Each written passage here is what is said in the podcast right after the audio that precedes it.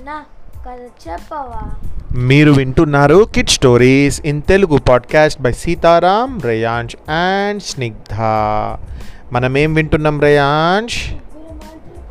ముగ్గురు మాంత్రికులు. చాలా ఇంట్రెస్టింగ్ జరిగింది లాస్ట్ పాడ్కాస్ట్లో. పింగళుడు ఆ పాడు దేవాలయంలోని మొదటి ద్వారాన్ని దాటి రెండవ ద్వారం సమీపించి అక్కడ పర్వతాకారుడికి తను ఎవరైంది అని చెప్పి ఆ ద్వారాన్ని కూడా అధిగమించాడు. కానీ ఆరవ ద్వారం దగ్గర మహా ఘోరమైన విషయం జరిగింది. ఏంటది? మాయా పద్మపాదుడి రూపంలో ఉన్న ఒక రాక్షసుడి వల్ల అతడికి ప్రమాదం కలిగింది. అతడు దేవాలయంలో నుంచి గాలిలోకి విసిరివేయబడ్డాడు. తర్వాత ఏం జరిగింది ఇప్పుడు విందాం. పద్మపాదుడిని చూడగానే పింగళుడికి ప్రాణం లేచి వచ్చినట్టయింది. అతడు తనకిక ప్రాణ భయం లేదని గ్రహించాడు. అంతలో పద్మపాదుడు పింగళుడిని కింద పడకుండా చేతులతో ఆదుకొని మెల్లగా భూమి మీద నిలబెట్టాడు. పింగళ, ఏం జరిగింది? ప్రమాదకరమైన దెబ్బలేమీ తగలలేదు కదా అంటూ పద్మపాదుడు ఎంతో భయంతో అడిగాడు. దెబ్బల మాట తర్వాత చూద్దాం, ముందు ప్రాణాలతో బయటపడ్డాను అంతే చాలు అని పింగళుడు వెనుదిరిగి ఆ పాడు దేవాలయం వైపు చూశాడు. అతడు చూస్తుండగానే అంతవరకు ఒక్క నీటి చుక్క కూడా లేకుండా ఇంకిపోయిన నది బుస్సుమంటూ ఒక్కసారి జలంతో పొంగసాగింది. పద్మపాదుడు పింగళుడి భుజం మీద చెయ్యి వేసి, పింగళ, ఈసారికి మనం మోడిపోయాం. మహామాయుడి శిష్యులు తిరిగి నదిని జలంతో నింపుతున్నారు. దేవాలయం కూడా అందులో మునిగిపోతుంది. అయినా మనం కావాలనుకున్న నాడు తిరిగి ఈ నదీ జలాన్ని ఇంకింపజేయగలం, అంటే ఆ వాటర్నంతా తీసేయగలం. ముందు నీ అనుభవాల సంగతేమిటో చెప్పు అన్నాడు. పింగళుడు తను మొదటి ద్వారం దాటి ఆరవ ద్వారాన్ని సమీపించే వరకు జరిగిన సంఘటనలన్నీ పద్మపాదుడితో చెప్పాడు. ఆ ఆరవ ద్వారం దగ్గర అంత తెలివిగల భూతం కావలి ఉంటుందని నేను అనుకోలేదు. హఠాత్తుగా మీ ఆకృతి అక్కడ కనిపించింది. ఆగు నువ్వెవరివి అని నన్ను ప్రశ్నించిన కంఠస్వరం కూడా మీదే.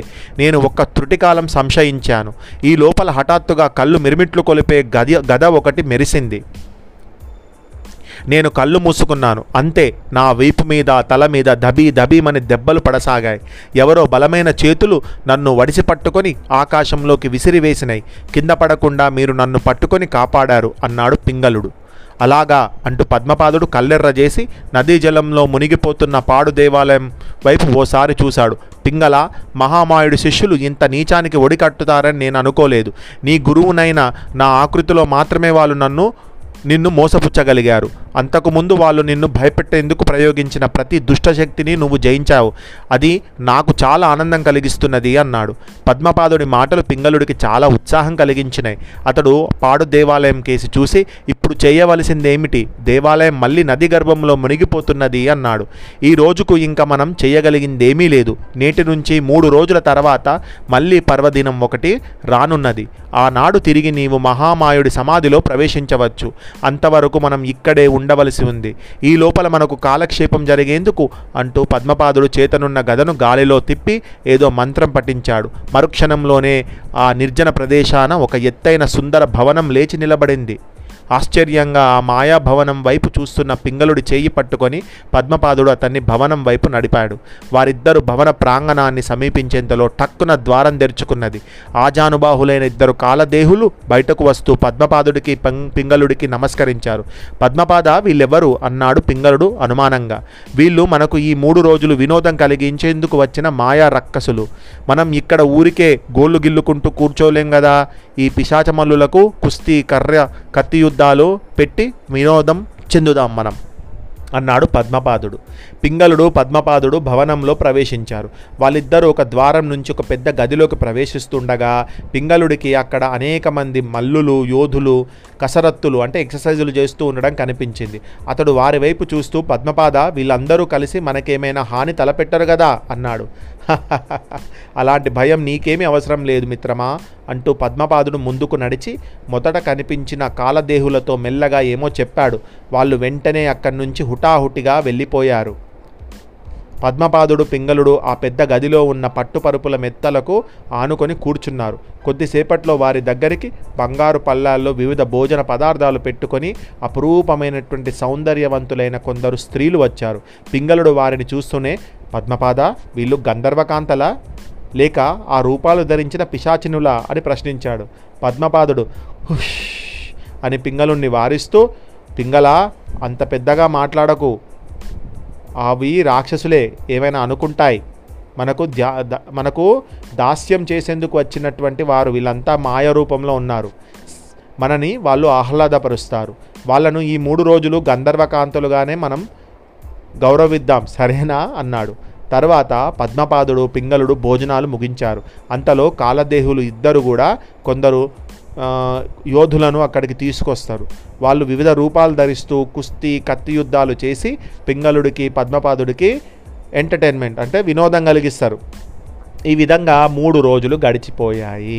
4వ నాడు పద్మపాదుడు ఆ మాయాభవనాన్ని, అందులో ఉన్న మాయారూపుల్ని తన మంత్రబలం చేత మాయం చేసి ఇంతకు పూర్వం తను నది దగ్గర కూర్చొని మంత్రం పఠించిన చోటుకు వెళ్ళాడు.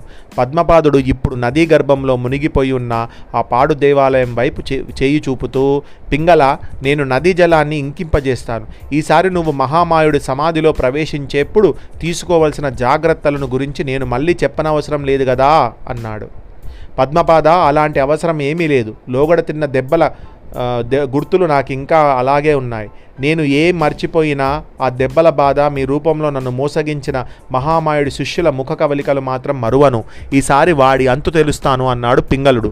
పద్మపాదుడు మంత్రం జపించి కొద్దిసేపట్లోనే నదీ జలాన్ని ఇంకింపజేశాడు. పింగళుడు నిర్భయంగా పాడు దేవాలయం మొదటి ద్వారాన్ని సమీపించి ముసలు కొడుతున్న పాము పడగ మీద చెయ్యి వేశాడు. అది వెంటనే ప్రాణం వదిలి కింద పడిపోయింది. తక్షణం తలుపుల వెనుక నుంచి కర్ణ కఠోరమైన ధ్వనితో ప్రశ్న వినబడింది. నా పేరు పింగళుడు, నేను అవంతి నగరపు జాలరిని అంటూ పింగళుడు ధైర్యంగా తలుపులను నెట్టాడు. తలుపులు తెరుచుకున్నవి. పర్వతాకారంలో ఉన్న నల్లనివాడు కత్తి ఝులిపిస్తూ ముందుకు వచ్చాడు. అతడు పింగళుణ్ణి మెడచాచమనటం, పింగళుడు మెడచాచటం, పర్వతాకారుడు ఢబీమంటూ పడిపోవడం అంతా ఇదివరకు జరిగిన పద్ధతిగానే జరిగిపోయింది. పింగళుడు ఒక్కొక్క ద్వారాన్ని దాటి చివరకు 6వ ద్వారాన్ని సమీపించేంతలో ద్వారం పక్కనే పింగళుడి యొక్క తల్లి కళ్ళ నీళ్లు కారుస్తూ, నాయనా పింగళ, ఎందుకు వచ్చిన శ్రమ, వెనుదిరిగిపో, ఆ పద్మపాదుడు నిన్ను హతమార్చాలని చూస్తున్నాడు అన్నది దీనాతి దీనంగా. ఈసారి కనిపించింది వాళ్ళ అమ్మ. పింగళుడు ఆశ్చర్యపోయాడు. ఆ వెంటనే అతడికి గత అనుభవం గుర్తుకు వచ్చింది. లోగడ తనను పద్మపాదుడి రూపంలో మోసగించిన పిశాచమే ఇప్పుడు తన తల్లి రూపం ధరించి మాయ చేయనున్నదని అతను నిర్ణయించుకున్నాడు. దారి తొలుగు, నువ్వెవరో నాకు తెలుసు.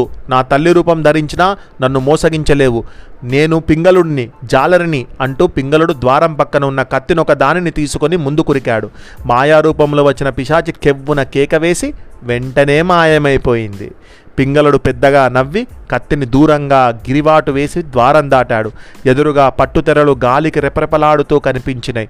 సన్నని ఆ తెరల వెనక నుంచి కాంతులు వెదజల్లుతున్నటువంటి ఒక సింహాసనం ఒకటి కనిపించింది. పింగళుడు ఆ పట్టుతెరలు తొలగించుకొని లోపలికి వెళ్ళాడు. రత్న మాణిక్యాల కాంతిలో దేదివ్యమానంగా వెలిగిపోతున్న సింహాసనం మీద మహామాయుడి యోగ నిద్రలో ఉన్నట్లు కళ్ళు మూసుకొని కూర్చొని ఉన్నాడు. పింగళుడికి ఓ క్షణకాలం మహామాయుడు బ్రతికే ఉన్నాడా అన్న అనుమానం కూడా కలిగింది. అతడు గాలి పీల్చుకునేందుకు కూడా అడుగు వేసుకుంటూ మహామాయుడిని సమీపించాడు. అతడి దృష్టి మహామాయుడు కుడి చేతి వేళ్ల మీదకు పోయింది. అక్కడ కాంతి కిరణాలను వెదజల్లుతున్న అతడి వేలి ఉంగరం పింగళుణ్ణి ఆకర్షించింది. పింగళుడు నిర్భయంగా మహామాయుడు కుడి చేతి వేలి నుంచి ఉంగరాన్ని ఊడదీశాడు. ఇంకా తనకు కావలసినవి 2 వస్తువులు: వజ్రాలు తొడిగినటువంటి పిడిగల కత్తి మహామాయుడు నడుముకు వేలాడుతూ కట్టబడి ఉన్నది. పింగళుడు దాన్ని వరతో కూడా తీసుకొని తన నడుముకు బిగించుకున్నాడు. ఇక కావలసింది భూగోళం. పింగళుడు నలువైపులా చూశాడు. అతడికి ఒక మూలగా మెట్లు కనిపించినాయి. ఆ మెట్లకు దిగువగా ఒక ఎత్తైన బల్ల మీద గుండ్రని చంద్రబింబం మెరుస్తూ భూగోళం కనిపించింది. పింగళుడు దాన్ని సమీపించి గోళంలోకి చూశాడు. అందులో వివిధ దేశాలు, వాటి సరిహద్దులు, పనిపాట్లలో మునిగి ఉన్న ఆయా దేశ ప్రజలు అతడికి దృష్టికి స్పష్టంగా కనిపించారు. మహామాయుడి సమాధి నుంచి తను దొంగలించవలసిన 3 వస్తువులు పింగళుడికి లభించినాయి. అతడు భూగోళాన్ని భద్రంగా అందుకొని భుజం మీద పెట్టుకొని ఆఖరిసారిగా మహామాయుడు కూర్చొని ఉన్న సింహాసనం వైపు చూసి బయటకు బయలుదేరాడు. పింగళుడు మహామాయుడి సమాధి గది నుంచి బయటకు నడిచేంతలో ఎక్కడి నుంచో చెవులకు విందు చేసే చక్కటి గానం వినబడింది. భేష్ పింగళ, నీ ధైర్య సాహసాలు, తెలివితేటలు మా అందరి మెప్పును పొందినై అన్న మృదువైన కంఠస్వరం పింగళుడికి వినబడింది. ఆ కంఠస్వరం మహామాయుడిదేమో అనుకొని పింగళుడు వెనుదిరిగి చూశాడు. కానీ మహామాయుడిలో ఏమీ చలనం లేదు. పింగళుడు అన్ని ద్వారాలు దాటి బయటకు రాగానే పద్మపాదుడు ఉత్సాహంగా చప్పట్లు చరిచి, పింగళ మనం జయించాం, ఇక ఈ ప్రపంచంలో మన శక్తికి తిరుగులేదు అంటూ ముందుకు పరిగెత్తుకుంటూ వచ్చాడు. అదే సమయంలో నదీ గర్భం నుంచి అగ్నిపర్వతం బద్దలైనట్లుగా పెద్ద ధ్వని వినబడింది. మరుక్షణం తాటి చెట్టు ప్రమాణంలో నీటి ధార ఒకటి భూమిలో నుంచి లేచింది. పద్మపాదుడు దానిని చూస్తూనే అదురుకొని వెనక్కు ఒక గంతు వేశాడు. మరి ఏం జరిగింది? ఈ పద్మపాదుడు మళ్ళీ ఆ నీళ్ళలో పడిపోయిందా? ఈ చేతిలో ఉన్నటువంటి ఆ మూడు వస్తువులు మళ్ళీ నదిలోకి వెళ్ళిపోయినాయా అనేది నెక్స్ట్ పాడ్కాస్ట్లో విందాం.